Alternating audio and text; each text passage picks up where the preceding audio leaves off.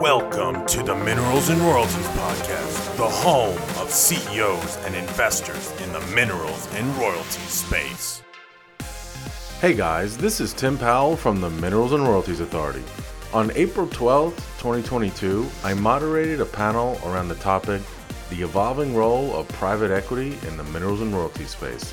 Speakers included Peter Ray, Principal of NGP, Allen Li, SVP of the Opportunities Group at Oaktree Capital, and Eric Madry, Managing Director of Post Oak Minerals. Let's jump into the episode and hear more of what Peter, Allen, and Eric had to say. Well, good morning, everyone, and, and thanks for joining. Uh, for those of you who don't know me, my name is Tim Pawul, the president of the Minerals and Royalties Authority. It's a specialist advisory firm focused on the mineral space that's content driven. So I use these webinars. I, I run the Minerals and Royalties podcast. I have a, a YouTube channel for minerals clips. All this is put out with regularity to keep the industry up to speed on what's going on, but also to educate investors. So, my main mission statement as a firm is to uh, bring awareness to the space and to bring new investors into the space. And uh, one of the, the services we offer is to market map and educate investors on the trends and, and the basins and the opportunities and who the key players are to help them form strategic relationships with folks on the deal making side and also to enter their partnerships as an LP. So if you're an investor listening out there and uh, we haven't met, I'd love to jump on a call and get to know each other and and see if we can help you out on this journey uh, into the mineral space. But uh, without further ado, I'll I'll kick it over to Peter to introduce himself and, and NGP and a little background on NGP's uh, track record in the mineral space. Peter, over to you. Thanks, Tim, and uh, good morning, everyone. Thank you for joining us today. My name is Peter Ray. Uh, I'm a principal at NGP. I've been at the firm um, about eight years now. Uh, started as an associate. I've been uh, lucky enough to, to kind of move up through the ranks. You know, prior to that, I worked at Deutsche Bank for several years. Uh, graduated from UT in 2011. NGP has been investing in upstream oil and gas for about 33 years. We started investing in minerals plus or minus about eight eight years or, or so ago, mostly undeveloped minerals. But as uh, as the industry transitioned, the basins were becoming more developed. A few years ago, we we started raising NGP royalty partners, uh, NGP royalty partners one. Uh, we closed on uh, about a year or so ago, um, and have been actively investing within that specific entity and uh, you know have a couple of teams who are actively focused in deploying capital in both the Permian and the Haynesville, and uh, we're very excited about what we've been able to do with that specific fund. Uh, Tim, I'll kick it back over to you. Awesome, uh, Eric Madry over at Post Oak. Thanks, Tim. Well, first, I, I, really want to appreciate you for creating this platform, and uh, so it's a plug for Tim. But it's been for me personally invaluable, uh, net, both educational and networking, and uh, greatly accelerated my learning curve. Uh, really, really appreciate you creating this right simultaneously as I was making the plunge into the mineral space. And uh, so pretty fortuitous uh, after being, you know, so my, personally about a 20 year energy finance professional. Uh, classic kind of started in investment banking. I did a stint at private equity uh, and also a private credit fund. And then, and about six years ago, made the plunge into the operating world. I moved actually out to Midland I was there for a few years, and um, and now as of a year ago joined Post Oak, and so I've known gotten to know the Post Oak guys over many years and had discussed a lot of different ideas of working together, and and this uh, was a really neat opportunity where we could connect. Uh, so for Post Oak Minerals, the background. So really, what this is is an internal platform uh, within inside of Post Oak Energy Capital uh, that we formed last year, uh, really first to manage all the existing assets that Post Oak had invested in. And so they, you know, throughout all their uh, last several funds, they've made a, a, very significant allocation to the mineral royalty space. It's been something that they, they really have seen the value for a long time. And uh, so across all of that, we have about 48,000, a little over 48,000 net royalty acres, about half of that in the Permian. Uh, the balance is split pretty evenly between the Mid-Con and the Williston. So really, really high quality portfolio and we'll talk about the dynamics of you know why that's important to to hang on to that asset base. Uh, currently, you know, plus or minus, given you know the strips obviously bouncing around, but it's about a seventy million dollar run rate cash flow business today. Uh, so really, and we'll get into more details as we get through the discussion. But you know, the idea around post oak minerals, it's it's really twofold. One, it, it facilitates our ability to uh, hold on to the existing asset base, which we think is is very compelling for uh, post oaks investors. And then two, by uh, it, it, enables us to raise bespoke and dedicated pools of capital uh, that are structured around the unique characteristics of minerals. And that I think will be very powerful as we try to deploy capital uh, which we intend to do. But having that pool of capital that's structured accordingly uh, will, will, give us the competitive ability to do that. And so, as part of coming here, so what we did is, you know, I joined uh, first just as me. I hired a, a lean, dedicated team. Uh, we're co-located, so we're actually inside of Post Oaks, you know, private equity office. Uh, we work daily, integrating. We're very closely coordinated with the with the PE professionals and their investment team and there's a lot of synergies around that. They've got a lot of insights across their portfolio. They're looking at deals every day. They have you know, prospective teams. So there's just a, no, a lot of knowledge. And uh, in our what we intend to do is to be able to you know, figure out how to harness that and give us some proprietary edge. And uh, the really what we're right now very actively trying to do is ramp up our BD efforts, uh, find creative ways to deploy capital uh, we're looking at anything from kind of $10 million on the low end to you know, $100 million, possibly more on any given deal. Uh, we're looking across five basins, um, really, really, probably any core key US uh, basin we, we would be interested. And so, yeah, part of this as well is we're hoping to get our story out there and, and interface and meet people that can help bring us interesting ideas or, or would want to partner or work with us. Thank you, Eric. And uh, finally, over to Allen, which he's a champ. He's doing this from from vacation. So, Allen, I appreciate you tuning in. Um, hopefully, uh, you can get back to the pool wherever you are soon. But yeah, no, happy to do it. And uh, thanks for coordinating this, Tim. It's uh it's a great event, and and Peter and Eric uh, excited to be on the panel with you guys.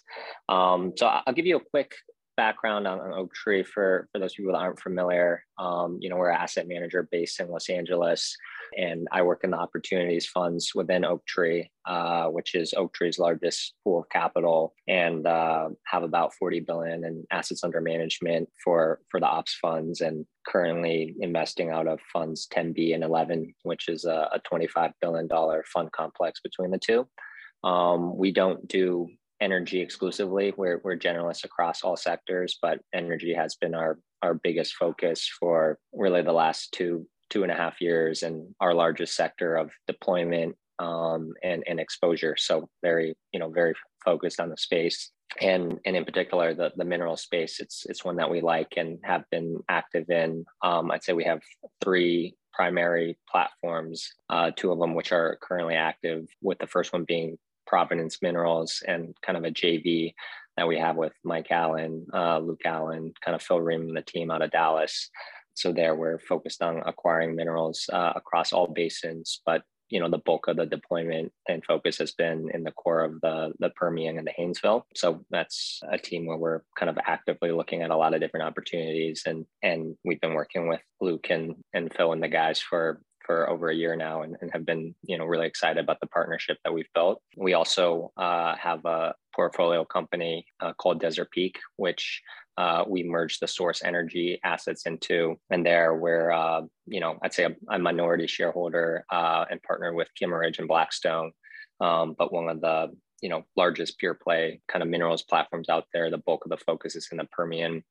Um, and we, you know, just, uh, I'm sure most of you know, just merged uh, Desert Peak into Falcon with a closing expected in Q2 of this year. But they're, you know, work closely with the Kimmeridge and Blackstone guys and Chris and the Desert Peak team on, on the mineral space, you know, largely focused on, on bigger acquisitions and the opportunity to continue to roll up the sector. And, uh, you know, three kind of, we've uh, worked a lot with the source energy guys. So Brandon Benson and Jared Sturdivant out of, uh, out of Dallas as well. You know, there we had a, a long partnership dating, dating back to 2017. Um, and those guys have, have done a really nice job for us and, you know, not not kind of a, a, current platform that that we're deploying capital with today, but still in regular dialogue with them and, and have had a, a great partnership with them over the years. Excellent. So I'll pause there, Tim, and, and kick it back over to you. Hey guys, I wanted to take a quick break from the conversation to say thank you to Opportune LLP for sponsoring our Minerals and Royalties podcast. As a leading global energy business advisory firm, Opportune is well positioned to provide world class technical, financial, and operational capabilities to minerals and royalties companies. Whether it's back office outsourcing, resource and reserve definition, land due diligence and administration, GIS mapping, valuation work, data and system integration, financial reporting, tax advisory, or buy and sell side assistance, Opportune LLP has got you covered. For more information, please visit www.opportune.com. Is your team interested in de risking their underwriting on minerals acquisitions? What about maximizing the value of your minerals on exits? SourcEnergy is pioneering energy intelligence to help you stop guessing when, where, and if wells are going to be drilled and completed on your minerals. If you're interested in tracking daily frac crew activity, buying white space before permits are filed, buying permitted acres just before the rigs show up, buying minerals at permit pricing when drilling is in progress, buying DUCs with imminent flush production, or maximizing the value of your permits and DUCs anytime you exit your minerals, then please visit www.sourcenergy.com/minerals or email info at sourcenergy.com for a free demo. I also want to say thank you to Noble Royalties, who's been a leader in the minerals and royalty space since 1997. With the ever changing landscape of the energy industry, Noble's team urges E&Ps, mineral funds, and private families to rethink how they buy and sell their minerals. Noble's legacy and experience will assist in delivering effective solutions to E&Ps and private owners alike on how to best maximize their mineral ownership in this ever changing market. If you're interested in having a conversation about what might be the best solution for your company, fund, or family, then please reach out to Chase Morris at cmorris at nobleroyalties.com or Shannon Manner at smanner at nobleroyalties.com. Well, perfect. Well, um, you know, it, it's worth going to listen to it if, if you didn't tune into the original PE webinar I did. It was end of November, December 2020. And so at the time, the topic was is, is PE the wrong cost of capital for minerals? And that doesn't really get talked about anymore because private equity looks and feels so different. There's so many different strategies and it's evolved. There's royalty specific funds out there. Um, and that's why I wanted to do like a 2.0 version of, of this discussion because it's quite a bit different than it was a year and a half ago. So the first question I want to kick off on is what is the preferable strategy? Is it portcos and, and multiple teams and strategies, or is it a centralized platform? Uh, I think when private equity started, it was just like other private equity, uh, you know, strategies E&P and midstream. It was multiple teams, typically basin focused. And now you've seen a dichotomy, really. Uh, you've seen a fork in the road, and some PEs have gone for that one platform, and others have, have continued to have multiple strategies. And we have a good cross section here on the panel. But before the panelists uh, address that, I, I just want to paint the universe for everyone so you can have an idea. So in the singular platform camp, you have NCAP. Uh, NCAP had multiple teams and they consolidated them all in uh, the vehicle now called NCAP Minerals, which also is the same as the Pegasus team. Tailwater Capital is a new player in the space. They have backed Tailwater Royalties. Old Ironsides, a new entrant into the space as well, backing Trinity. Um, EMG backs uh, Chris Beato. Chris Beato, everyone will know him from Rocking WW. They also recently just took over all the heritage mineral uh, assets and so are now managing that uh, across for EMG as a single team. You have Kimmeridge, whose main vehicle is Desert Peak Minerals. And then on the multiple strategy side, you have Denham Capital, uh, Haymaker, Horizon, Live Oak, uh, Apollo. You know, Wilson wasn't able to join us, but you know, Apollo has multiple strategies. They have the partnership with Noble Royalties and, and Scott's team. Uh, they're working with Bandera and Chris Transier uh, with their insurance money. They're also working with Momentum uh, with, with insurance capital. Quantum has Stonehill Foundation. They have a partnership with Dale. Uh, they have a partnership with EQT on the credit side. Lime Rock has two vehicles that have been around forever, San Jacinto and Crown Rock. And then Ridgemont has a couple of, of vehicles, Riverbend and Hatch. So, uh, and then one to throw in there is KKR. I, I think a KKR is a bit of a hybrid. You know, KKR is centralized. They do have it on their own balance sheet, but they do a lot of a lot of co-invests uh, and a lot of partnerships. So that's the universe. Uh, I'll kick it back over to the panelists now to talk about how and why their firms have, have kind of gone down the road this way. Uh, Eric, why don't you kick it off? You guys just uh, you have some updates internally on this, and there's rationale on having one platform. So, talk to us about the perspective of Post Oak and what you guys been up to. Uh, yeah, you bet. So for Post Oak, you know, the thesis, and it's been something interestingly that I think internally, way predating me, has been an idea incubating, and then on it, and then you know, a couple of others, yeah, went to that approach and and sort of blazed the trail a little bit. Uh, but it, it, made a lot of sense to create a centralized in-house platform, like truly centralized, co-located, sharing a lot of resources, and to roll all the existing assets. So one obvious benefit is it's going to materially reduce the overhead. So, and, and hopefully we can ultimately roll this into a single ownership structure. And yeah, so every everything is combined. You know, one lean team, and uh, we have just five dedicated professionals. We share a lot of resources. Uh, we outsource everything that makes sense to outsource. Everything's into a single land system, single accounting system. So, and if the idea is to own this for a long time and you can, um, you know, reduce the overhead pretty meaningfully, that that creates a lot of value as you compound that, those annual savings. And then secondarily, being centralized, you know, and I think Post Oak in particular, we've really fully embraced the idea of, of the synergies of just daily, you know, being truly inside the tent and, and sharing and collaborating with the PE professionals.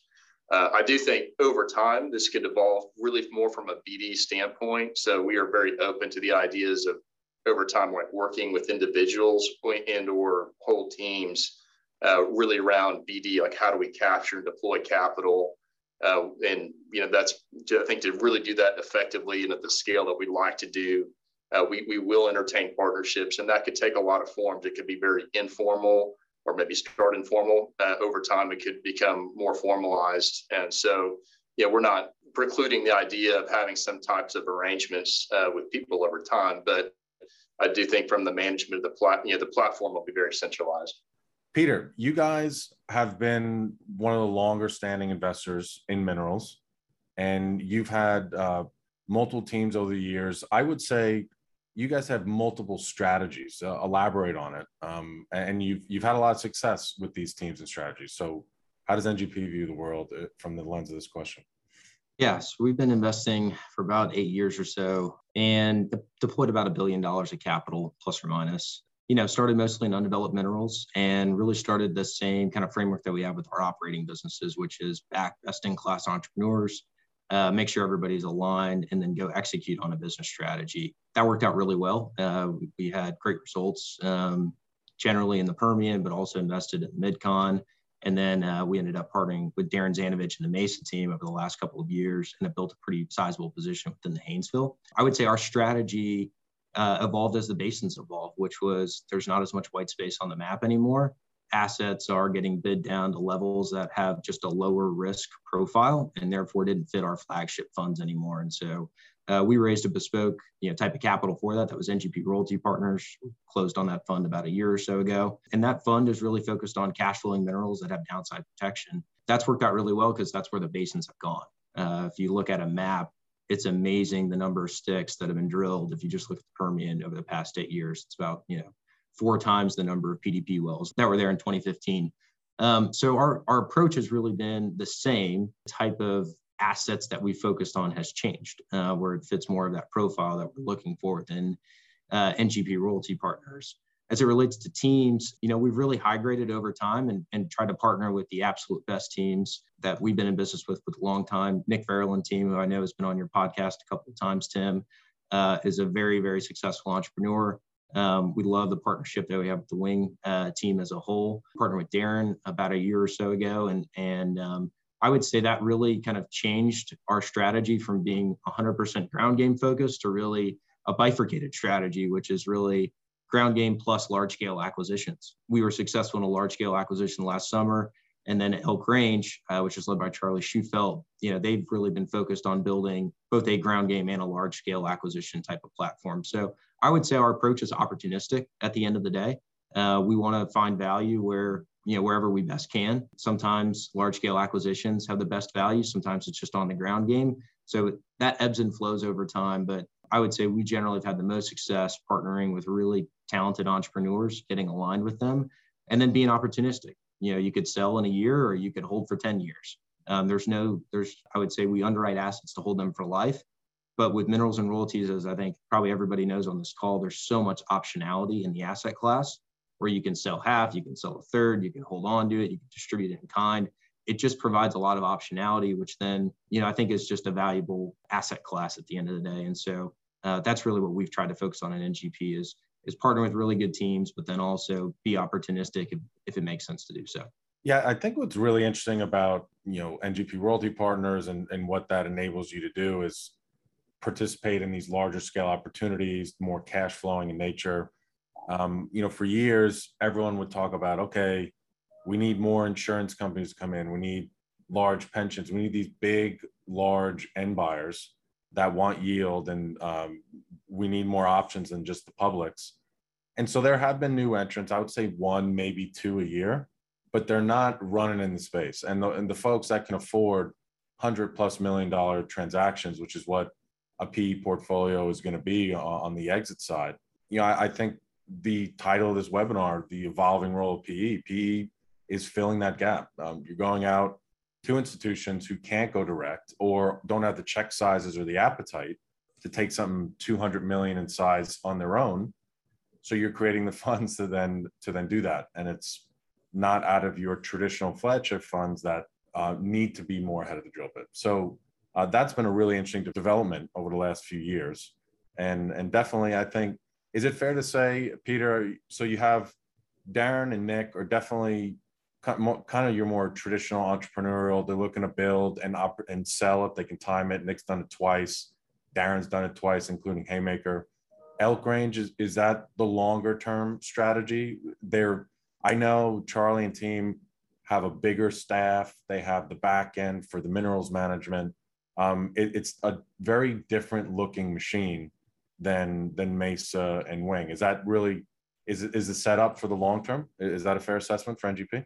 Yeah, I would say, you know, I'd echo Eric's uh, commentary, which is, you know, over time, making sure that the cost structure is right uh, makes a ton of sense. So we've kind of built in that flexibility uh, because these assets could be held for 15 plus years uh, or even longer. And so making sure that you have a low cost structure is really important. And that's what we've done with Elk Range is make sure we kind of have that flexibility over time. But, you know, what, what Nick and team have been able to do and Darren and team have been able to do by just investing that capital and moving on to the next silo and investing that capital while still managing, I'll call it a legacy portfolio.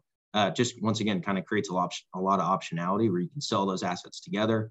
You can buy undeveloped minerals in, uh, in kind of, I'll call it the higher rate of return uh, type of funds that has more risk. Um, and then you can always sell those assets together uh, with the buyer allocating value. So just a lot of flexibility.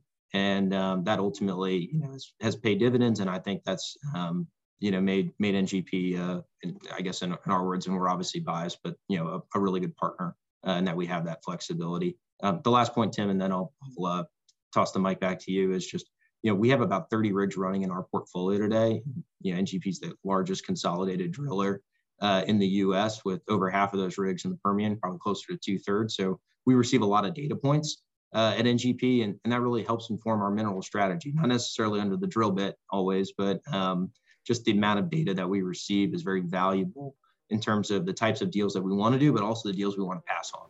Uh, just because we, we receive a lot of that data at NGP and, and you know really use that information to help guide our acquisition strategy. Are you growing and looking to bring on additional members to your team? The Minerals and Royalties Authority is now offering recruitment and staffing services to the broader minerals and royalty space. Whether you're looking for engineering, business development, land, finance, or management level executives, our team has got you covered. By leveraging our industry leading network and content platform, our team is able to canvas the market to identify, vet, and recruit the right executives that are fit for your team. If you're interested in learning more on how the Minerals and Royalties Authority can help you with your staffing and recruiting needs, then please email me at tim at mineralsauthority.com. Yeah, one of my favorite quotes, uh, I've mentioned this before. Josh Camp, the CEO of Perpetual, did a podcast in April of 2020.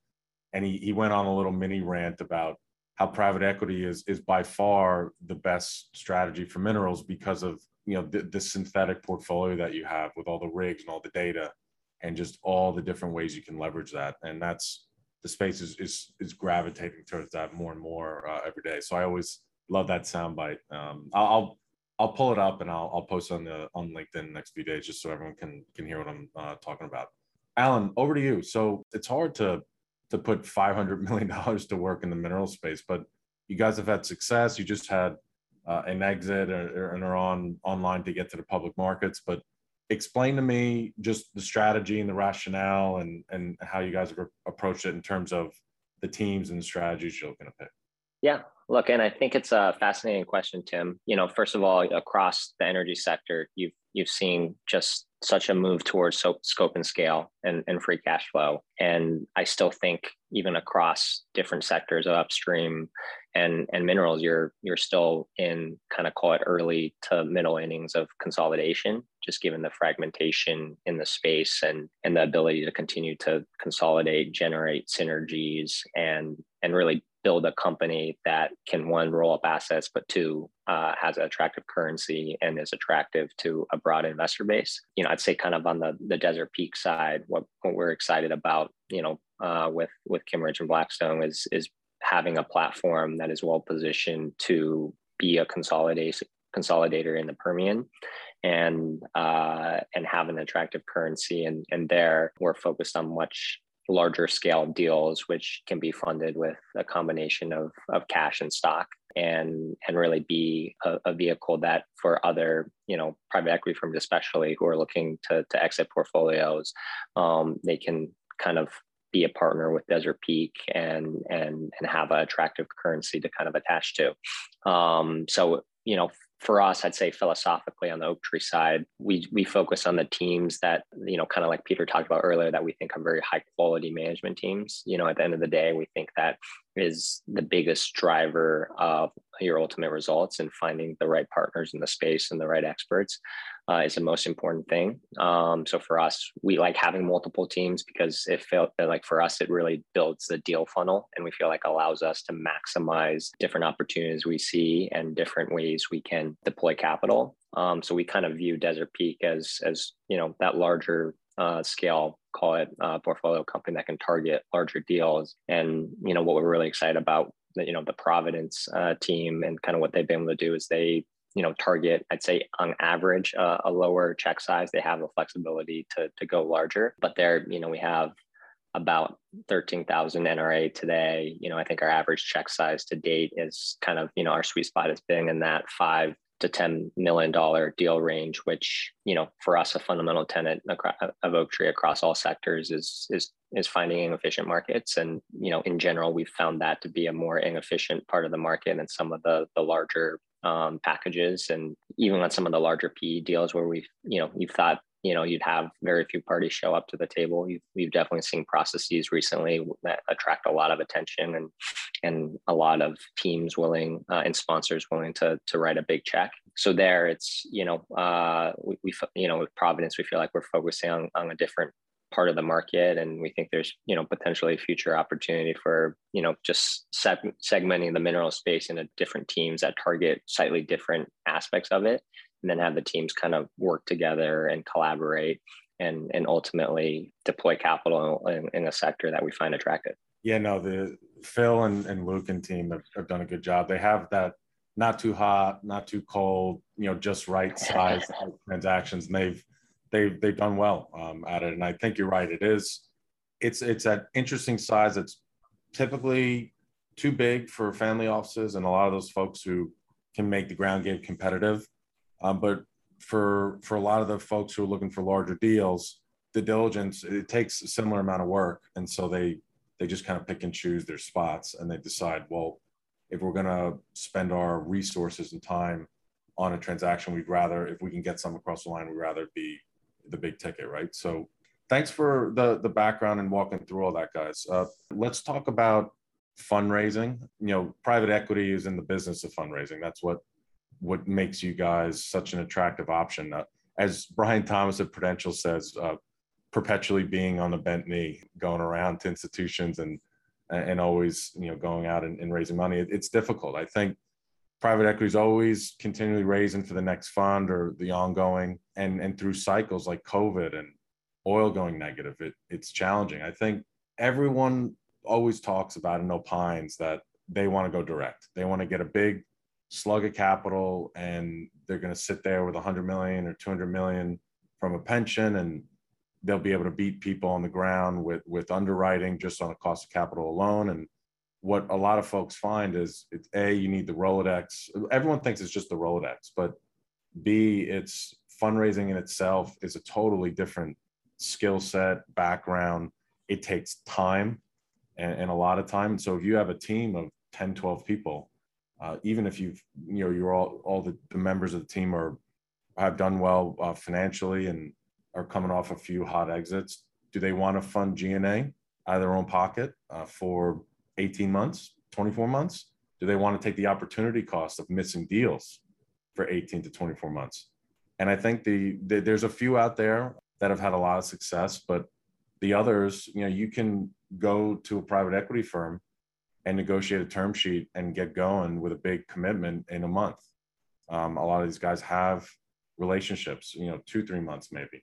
I saw Peter raise his eyebrow there. Maybe it takes a little longer, but um, talk to me just about the fundraising process and and why private equity might want to create specific vehicles just for the minerals asset class versus traditional flagship funds. Who wants to, to take it first?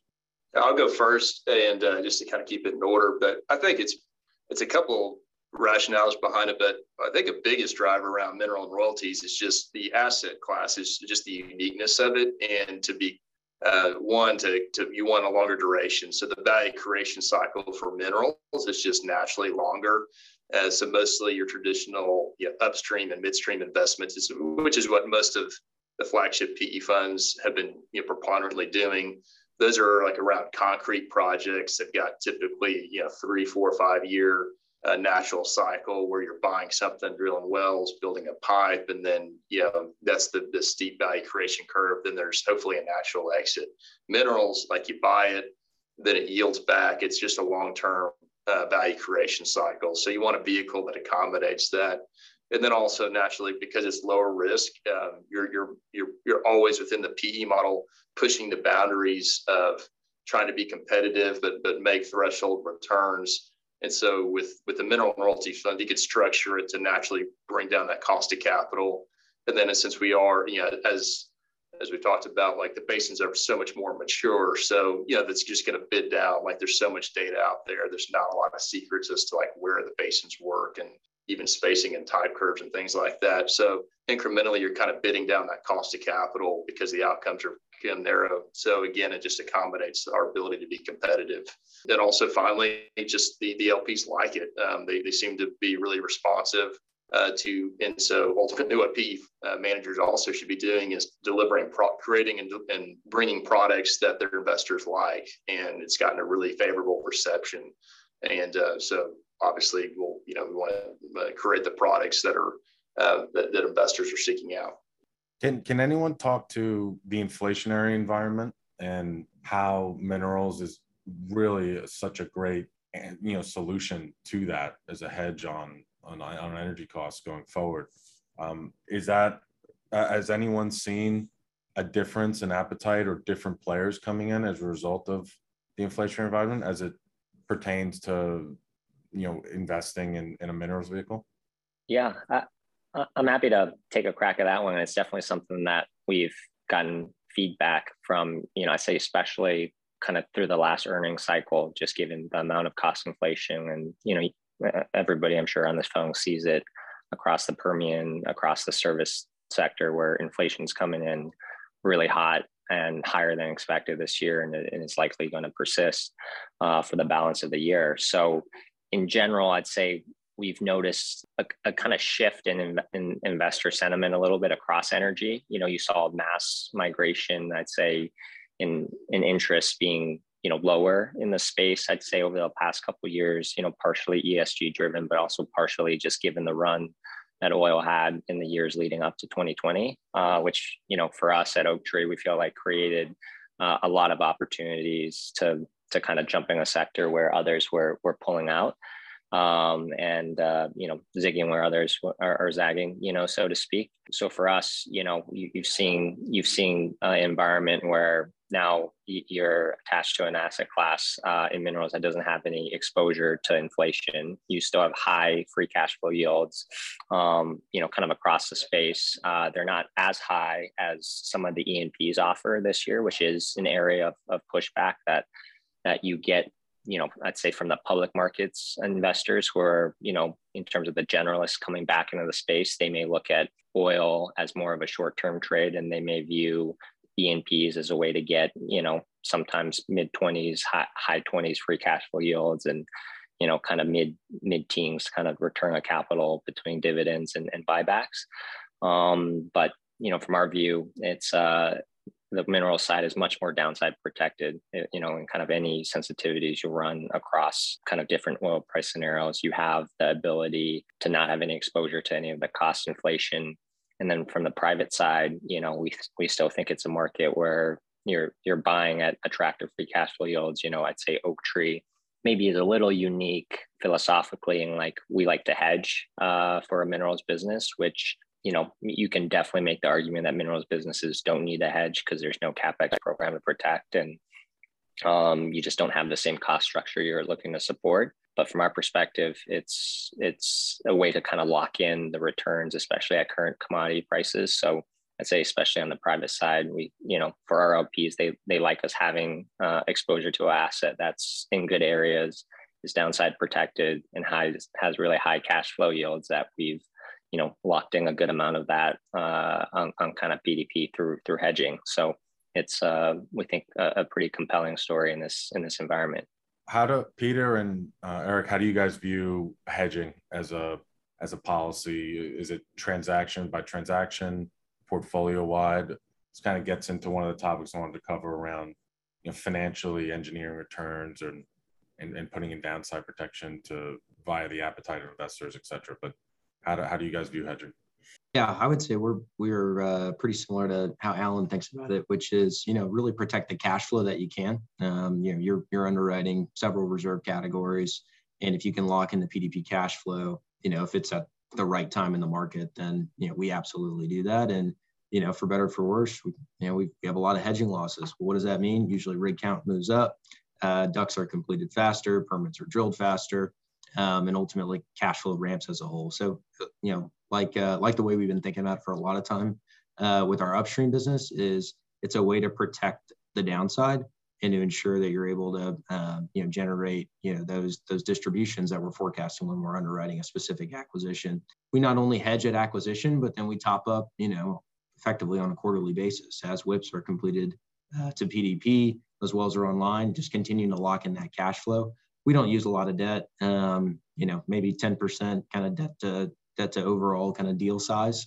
Um, so it's it's generally de minimis, um, and that you know, frankly, just adds a little bit, but it's it's not a financial engineering where it's 30 to 50 percent of a, of a purchase price. We just don't view this asset class as having um, yeah that type of uh, leverage profile when you don't control ultimately uh, anything other than just you know the PDP cash flows, which are still kind of subject to the operators um, you know, discretion if they want to shut in wells or offset frac hits, et cetera.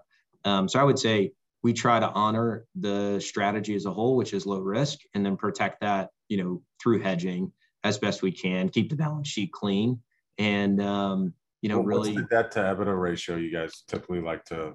It's going to be substantially below one times. Um, it's a it's a lightly levered type of asset class. If you ever want to, you know, accelerate distributions, you could think about it you know, on the flip side, not necessarily acquisition, but kind of lever up to pull some cash out of the business. Uh, we haven't necessarily needed to do that at this point in time. We've generally either sold assets or just cash flowed them. Uh, but, that, but that's always an opportunity that you have with this asset class. And if you were to do that, then I would expect uh, that we would hedge um, just to be able to protect that cash flow and protect the balance sheet. Uh, but that's generally kind of how we've thought about it.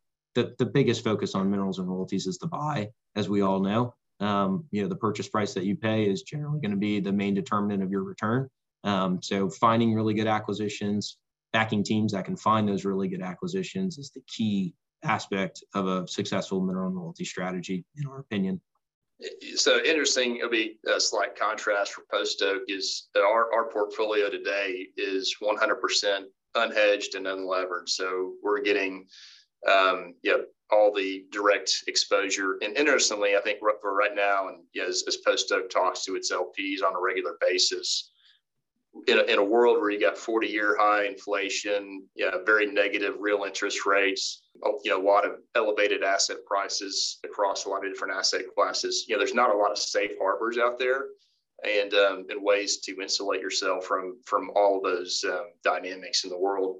And minerals seems to be one of the better, you know, minerals and potentially some other commodities, but, you know, it's one of the better tools out there, you know, something that has pure commodity exposure without direct exposure to the OPEX and the CAPEX. So uh, again, in the in the context of kind of delivering, you know, what today uh, the LPs seem to uh, want, and they're they're trying to find, um, you know, offsets in their portfolio to the to the inflation impacts. It, it definitely seems to resonate. that that could definitely change in different environments. So that's not like a forever locked in stone uh, philosophy, but that's the approach uh, on on an acquisition basis, and it's something that you know it's, it's we have good discussions, you know, deal to deal, but you know we have a lot of capacity, you know, basically by virtue of having an unlevered uh, portfolio, and as we see that you know it is quite competitive, so using a modest amount of leverage to enable us, uh, but still on a, on a consolidated basis or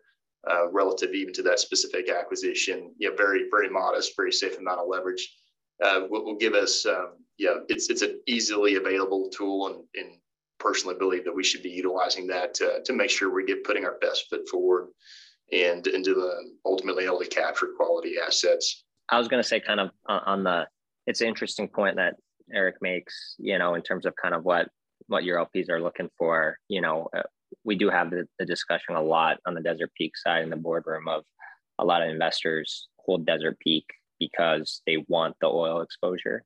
You know, as, as a result, the, the current hedging policy is to, to, to be unhedged.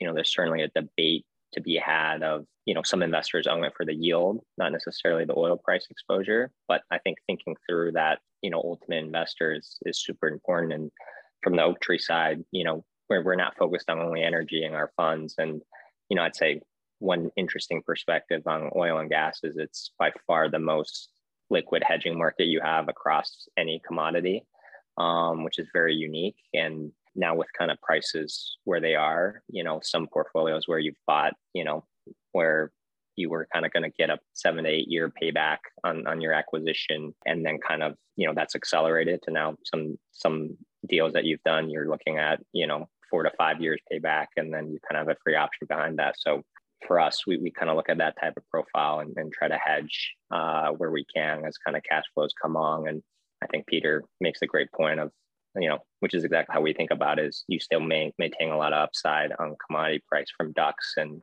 and just value of, of the acreage and rigs accelerating cash flow. So you're still rooting for higher cash flows. And if that causes hedge losses, like it's a, it's a great problem to have. Hey guys, I wanted to take a quick break from the conversation to say thank you to Noble Royalties, who's been a leader in the minerals and royalty space since 1997. With the ever changing landscape of the energy industry, Noble's team urges E&Ps, mineral funds, and private families to rethink how they buy and sell their minerals. Noble's legacy and experience will assist in delivering effective solutions to E&Ps and private owners alike on how to best maximize their mineral ownership in this ever changing market. If you're interested in having a conversation about what might be the best solution for your company, fund, or family, then please reach out to Chase Morris at cmorris at nobleroyalties.com or Shannon Manner at smanner at nobleroyalties.com. Need energy industry management experience at your fingertips? Opportune LLP, a leading global energy business advisory firm, has the capabilities needed to overcome your minerals and royalties team's technical, operational, and financial challenges. To learn more, search Opportune's podcast E2B Energy to Business on Apple and Spotify podcasts, where Opportune examines emerging financial and technology trends and provides a broad perspective on ways to stay ahead, create opportunities, and execute market strategies. For more information, please visit www.opportune.com. Predicting operator behavior is the name of the game in the mineral space, but using permits and rig locations alone to do this is not enough. Detecting well pads and frac ponds in order to see which permits are on the rig schedule discount permits that won't ever be spudded, and determine which DUCs are next up on the frac schedule is key to de risking your underwriting. By using satellite imagery and AI, SourcEnergy shows oil-filled well pad construction before permits are filed, shows frac pond filings even before the crew arrives, and shows pinpoint frac crew movements daily, so you can get ahead of drilling activity and completions. If you're interested in leveraging this technology to revolutionize your ground game, then please feel free to visit www.sourcenergy.com/minerals or email info at sourcenergy.com for a free demo it, it may be a bit too early to to see the effects of this, but in terms of investor sentiment, everything going on with the Ukraine, you know, it, it's it's kind of interesting that oil and gas can can be a, a bit of a humanitarian savior in a way. Uh, with Russia and oil embargoes and people, you know, refusing to do business with Russia, et cetera, you know, you see hot, Europe is a bit hostage and oil and gas in North America is a great you know replacement for that potentially. Has there been less vilification, you know, around the context that you also have prices going up at the pumps? Um, is there any type of sentiment around hey we need to increase supply and just any type of tailwinds that can be ridden out of all the macro uh, economical situations that are going on in the world? Is it too early to see any type of noticeable change in the investor world, or is is that starting to are you start, starting to see hints of that? I would say the narrative has changed, but you know, it was a I think it was a difficult last 10 years for a lot of investors within energy. And so, you know, just generally speaking, a lot of capital has left the system, which is great for those who are still in the system and have access to capital. Uh, but a lot of capital has left the system it's starting to change, but but Tim, I I do not see, and you know, of course, we could be wrong. I, I do not see the types of capital that flooded in 2015, 2016 in the oil and gas private equity, we had 90 plus billion dollars of dry powder. I I I don't see that at all coming back. Yeah, yeah, I agree. Like when you've made a hard commitment saying we're out of this uh, forever, than to immediately go back in. But some, I think, definitely the tailwinds are a lot. I mean, it's just unbelievable how much different and better it feels to be in the space where we, you know, two years ago, getting these, you know, kind of ridiculous comparisons to like tobacco and things like that. It's just, it's just unbelievable.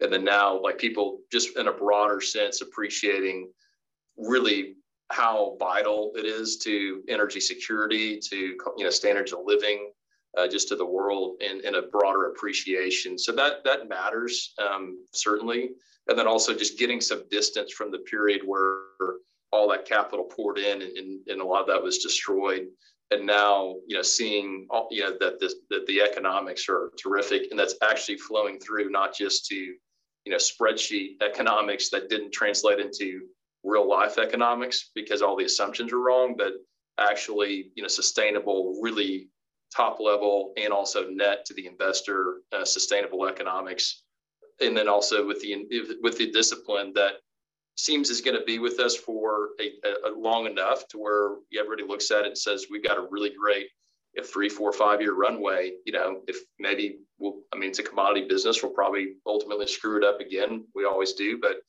it's going to be a while before that happens. So you've got a really nice runway. So if you're if you're raising a fund today, it feels pretty good in terms of like that investment period and horizon um, in terms of allocating capital if you've got the the mandate to do so.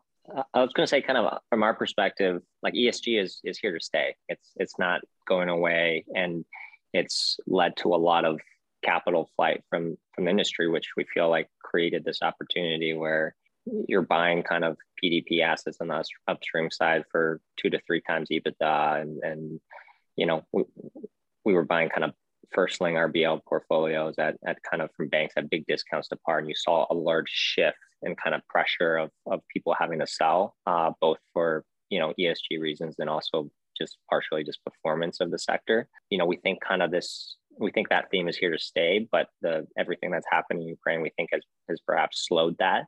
Um, and we're, you know, at Oaktree, big believers in kind of energy transition and the importance of everything in the industry of getting us from here to a state of the world where you know you're you're 100% clean energy but it's a extremely long path to get from here to there. And it's important for the world to kind of have energy sources here in the US and and have cheap cheap energy for consumers. You know, I'm I'm here in, in Europe on kind of vacation for the week and it's eight dollars a gallon of gas right now, which is just crazy, right? So I think everything that's happened is is kind of a you know obviously extremely sad, but just a good reminder of how important energy is to the day to day consumer.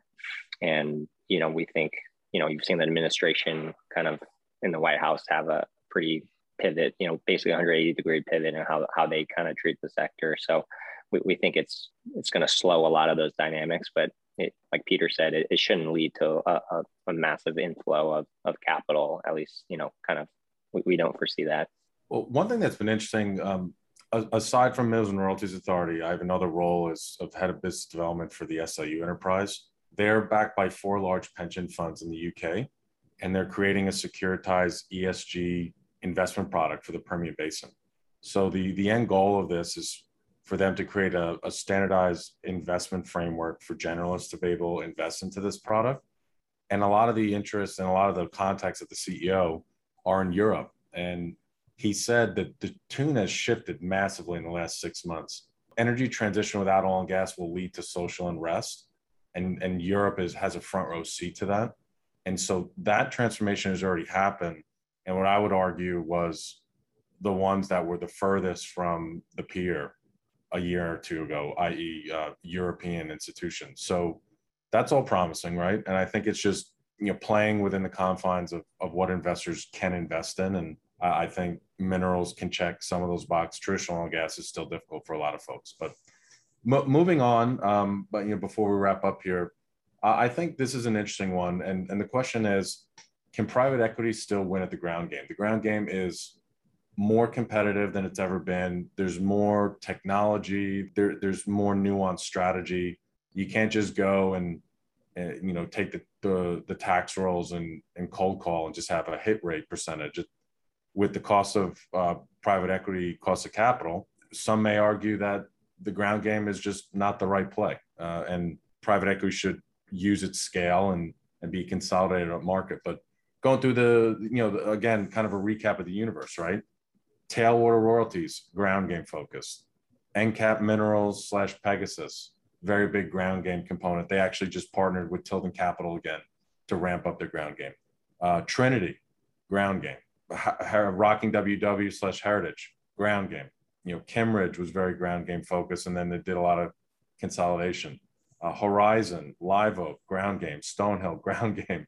So there's still a lot of folks out there, right, that are doing the ground game. Uh, Hatch and, and Riverbend from from uh, Ridgemont or ground game. So, how do y'all see the world, and do you, have you do you still think there's a role for the ground game in, in PE, or is it slowly, uh, you know, is is the door closing on that for for each firm? Peter, what over to you guys? Uh, you guys are big believers in the ground game. What are your thoughts? Yeah, no, I I personally love the ground game, but it just ebbs and flows. I mean, you'll go through two, three months where you don't buy anything on the ground, and then all of a sudden you'll buy for three plus months. It just, it really does ebb and flow on the ground. And, you know, we've been doing this long enough that we don't become impatient if nothing's happening on the ground. You just have to, you know, believe in your team and continue to execute on the strategy that, you know, that they originally outlined and pivot if you need to pivot. Um, but the ground game is, is just part of our strategy the large scale acquisitions um, come and go. You know, sometimes cash is king. It was last year, and it worked out well for us. Publics still haven't really been able to raise equity, so that's still I'd call it you know a, an attractive point for our ability to pay cash. But um, for better for worse, the beauty of minerals and royalties is you don't have to sell; you can just hold. And uh, what Eric and team have done, you know, by consolidating all that and holding it, is what you go against when you're thinking about buying some of these portfolios, and that's what NCAP did um, and several others. So that's that's why I think it's almost imperative to have a ground game because you never quite know what the market is going to give you. And even though the ground game may not pan out for several months, at least in our experience, it tends to come back. And when it does, you have to react really quickly, deploy it, and then you know sometimes the market calms down. What, what at least I've generally seen is people deploy their capital and then they're out of money, and that's when prices come down to a more normalized level, and that's generally when we've been successful in executing on our on our ground game. Um, but it's continued to surprise me um, how uh, competitive this can be. Um, but once again, it's a low hit rate, high volume game, and you just have to be comfortable with that on the front end and uh, be patient. It, you know, is one of the potential downsides of ground game just scale of capital you can put to work? Is that you know for for a private equity firm that has a, a lot of dry powder?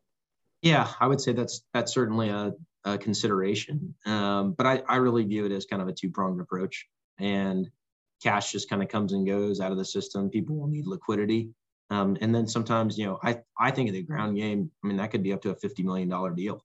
Uh, it could be a family or a ranch or something like that that is is on the ground, so to speak, but is a chunky deal that not everybody has a check to write of that size.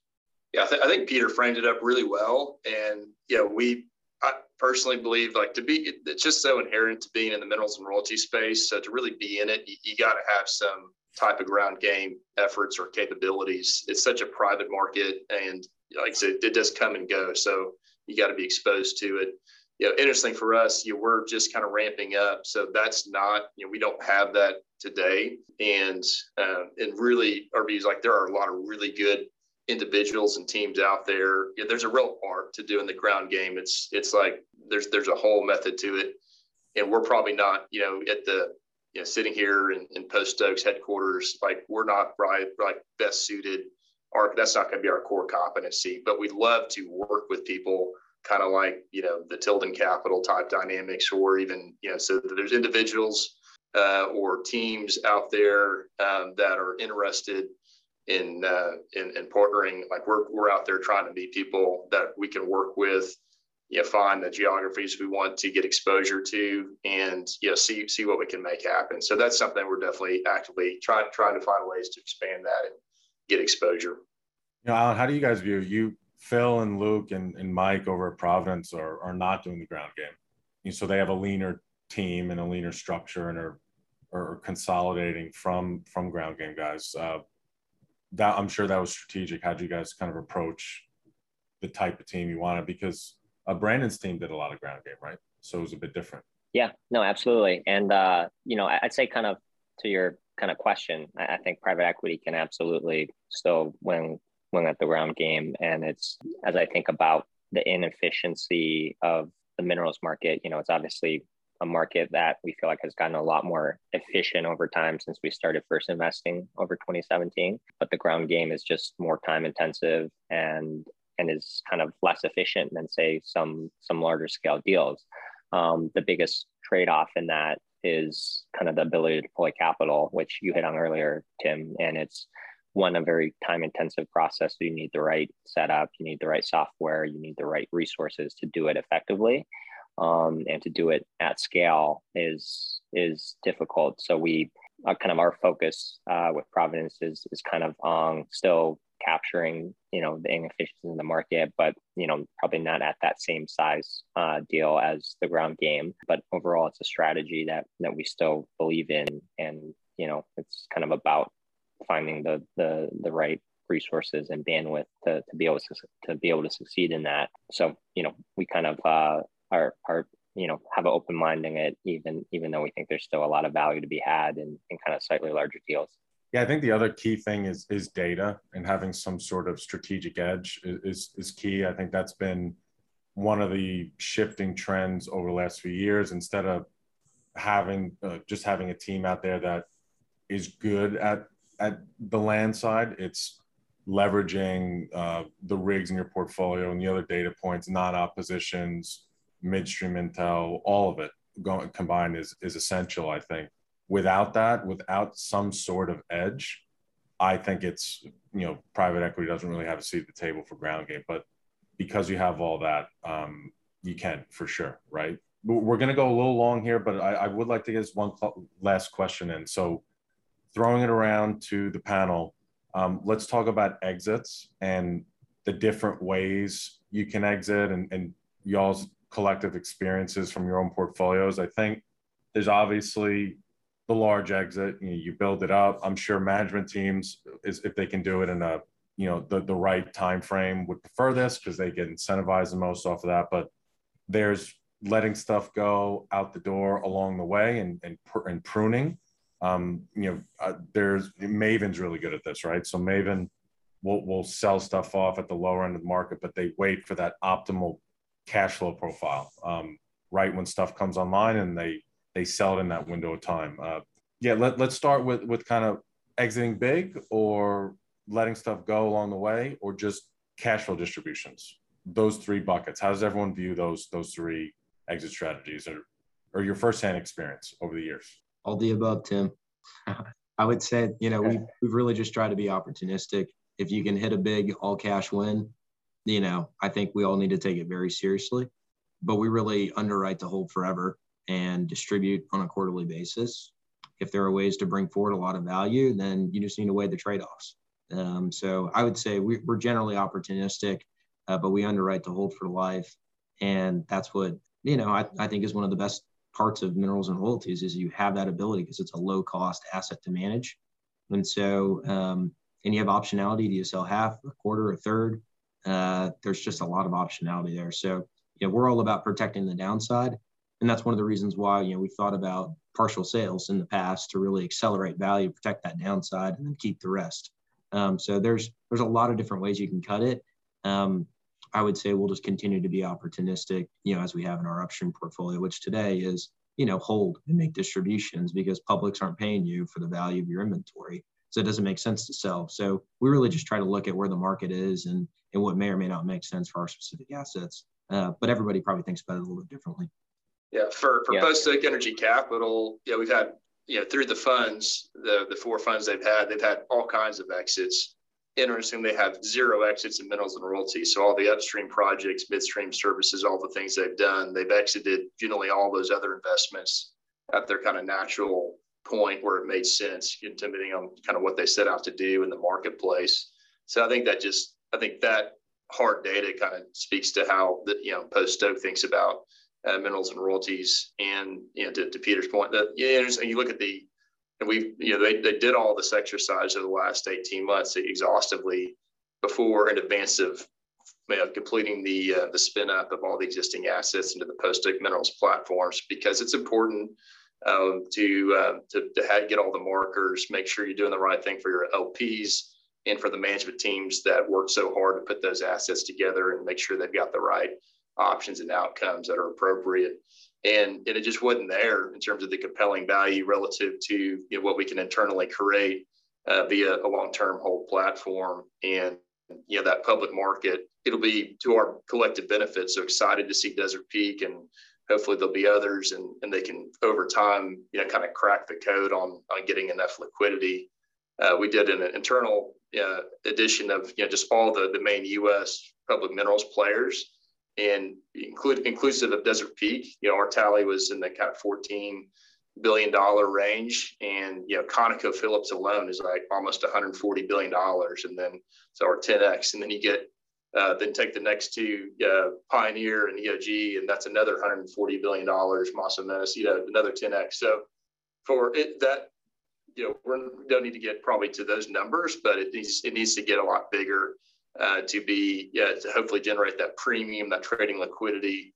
That'll be pretty interesting if that can evolve uh, over time. And um, yeah, that that might create a little more. Yeah, that that would influence the calculus to have that option. What What about exiting to publics? Can, we get you know some commentary around that? PE overhang is a very real thing that publics you know they're challenged with. I think for them to con- continue to grow, private equity portfolio acquisitions are really one of the only games in town for them um, when they want to do large scale acquisitions. But there's challenges because you know a lot of these deals haven't been all cash, and so now as a private equity firm, you're you're a large interest owner in, in these in these public stocks, and then if you decide to to get out, it takes a while because you don't have the liquidity. And then typically, and we've seen this with a lot of publics, to happen with Brigham, happen with Kimbell. As private equity comes out, it, it really kind of crashes the stock in the short term. So that's a it's a challenge. How do you guys approach it?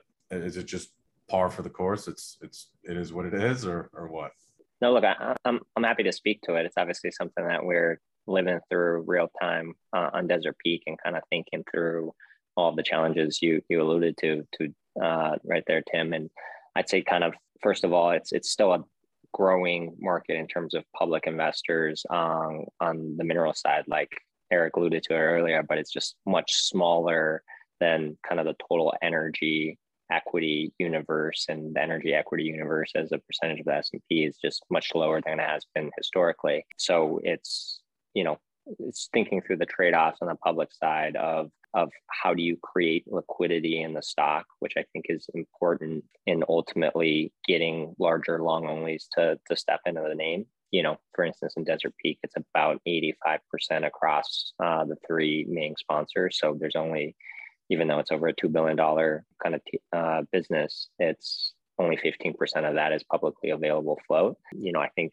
the, the good thing is all, all the sponsors are, there's no imperative to sell and kind of believe in the long-term value creation of the business. And, you know, you look at the multiples and, and cash flow yields on the screen and it's still cheap relative to where they've been at, you know, historically, but thinking through kind of the best way to transition stock over over time to larger holders, whether it's through, you know, kind of coordinated block trades across across sponsors, you know, at, at a slight discount to, to larger um, larger account holders that are long only, you know, more, you know, quote unquote permanent capital um, is certainly one way to do it. But it's something that's kind of a evolving challenge in the space in the public markets because it's it's still, you know, as we saw in Desert Peak, even for kind of the current price environment, taking a, a, a company public, it's just not easy to get an energy company public in, in today's environment. I think as we move through 2022, uh, if the cash flow yields hold up and the numbers on all our models kind of show up in the in, in the pockets of investors, I think that'll that'll do a lot in terms of credibility of the space and and bringing people in, you know, kind of into into the space in a bigger way. But still, it's still kind of a, a prove it story for for a lot of the investor base. So certainly something for the whole sector to kind of work through over the next year and two. Peter, any quick comments before we wrap up on that topic?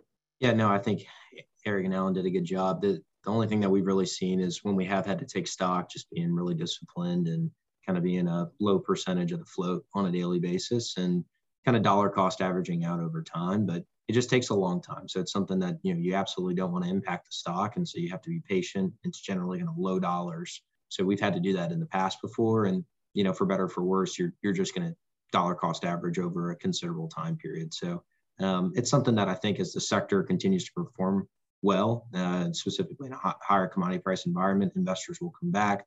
Liquidity has improved dramatically over the last couple of years. Um, then that will that that will certainly help itself over time. And I think as the publics are more acquisitive and they issue equity, then that just has a domino effect, um, which you know we've seen in the past, and I would imagine we'll we'll see over the next couple of years here. Tim, thank you for having us. Yeah, uh, thank you guys. I know we ran a little late. Appreciate your time, and and thank you everyone who tuned in.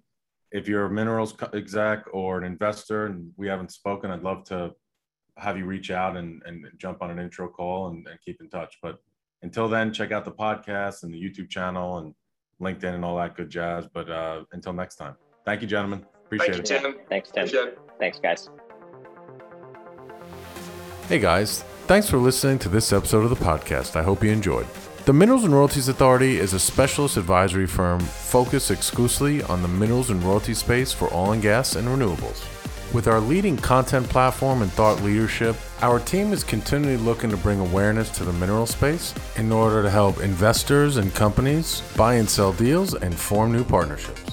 If you're interested in scheduling a call to explore ways the Minerals and Royalties Authority can help your team through our offering of consulting services for business development, marketing, capital raising, and A&D, then please send me an email at tim at mineralsauthority.com. Also, please don't forget to subscribe to the podcast and be sure to share these episodes with anyone in your network that you think would enjoy. Thanks, and see you next time.